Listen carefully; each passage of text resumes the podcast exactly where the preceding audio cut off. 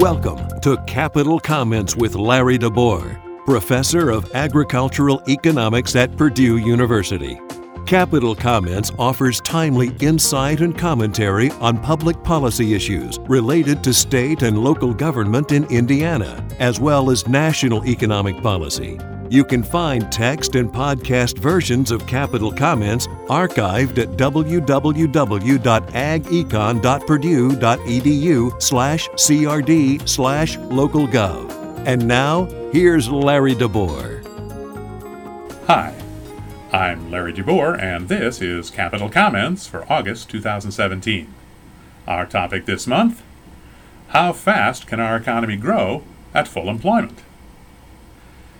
It's August, the start of the fall semester, a good time to figure out what's going on in the economy. There are some new limits on what can happen because we're close to full employment. When the economy is not at full employment, there are more people searching for work than there are jobs available. When a job opens up, there are people to fill it. There are empty business rentals searching for occupants. When a tenant shows up, a new business will open. There are factories operating at less than full capacity. When an order arrives, production expands. An economy can grow faster if it has unemployed people, buildings, and equipment. All that's needed is someone wanting to buy what businesses and their employees can produce. What happens when the economy reaches full employment? There may be no one to fill new jobs when they open. The number of people newly entering the labor force, minus the people retiring, puts a limit on job growth. An entrepreneur may have a great business idea, but no empty space to rent. Space becomes available only when construction companies and their workers build new buildings. A factory operating flat out may have to refuse an order until new equipment is purchased and new employees are hired. At full employment, an economy is limited by the growth of the labor force and the growth of the tools and technology that workers use. The United States economy is pretty close to full employment as of mid 2017. The unemployment rate is 4.3%, the lowest rate since January 2001.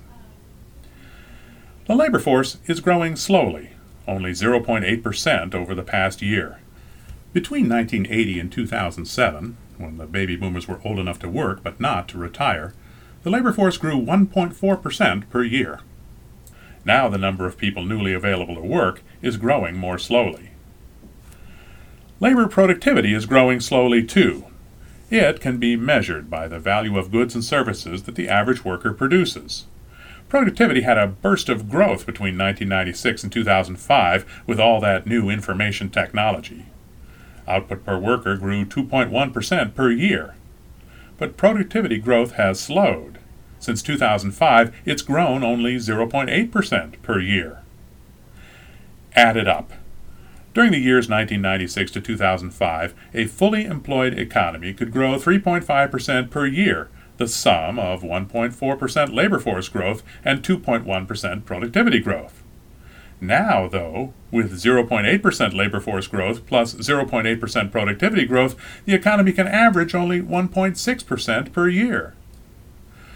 What if consumers or businesses or governments or the rest of the world try to buy goods and services at a pace above 1.6% per year?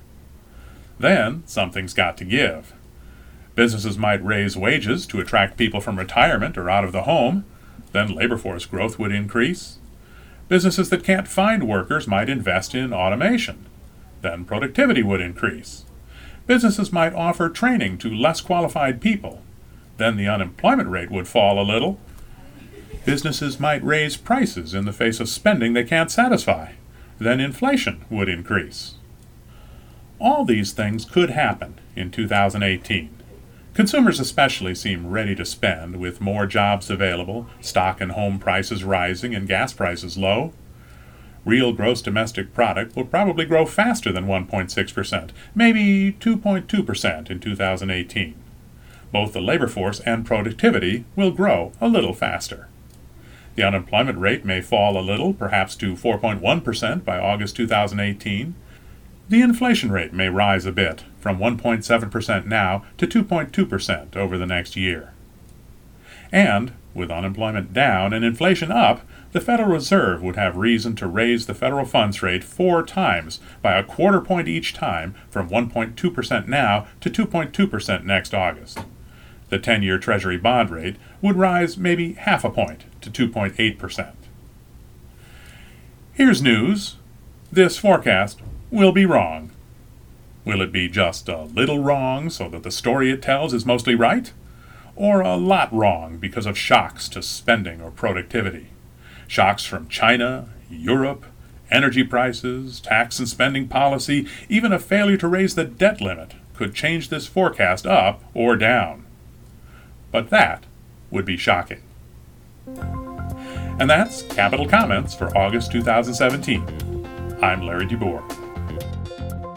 You've been listening to Capital Comments. You can find text and podcast versions of Capital Comments archived at www.agecon.purdue.edu slash crd slash localgov.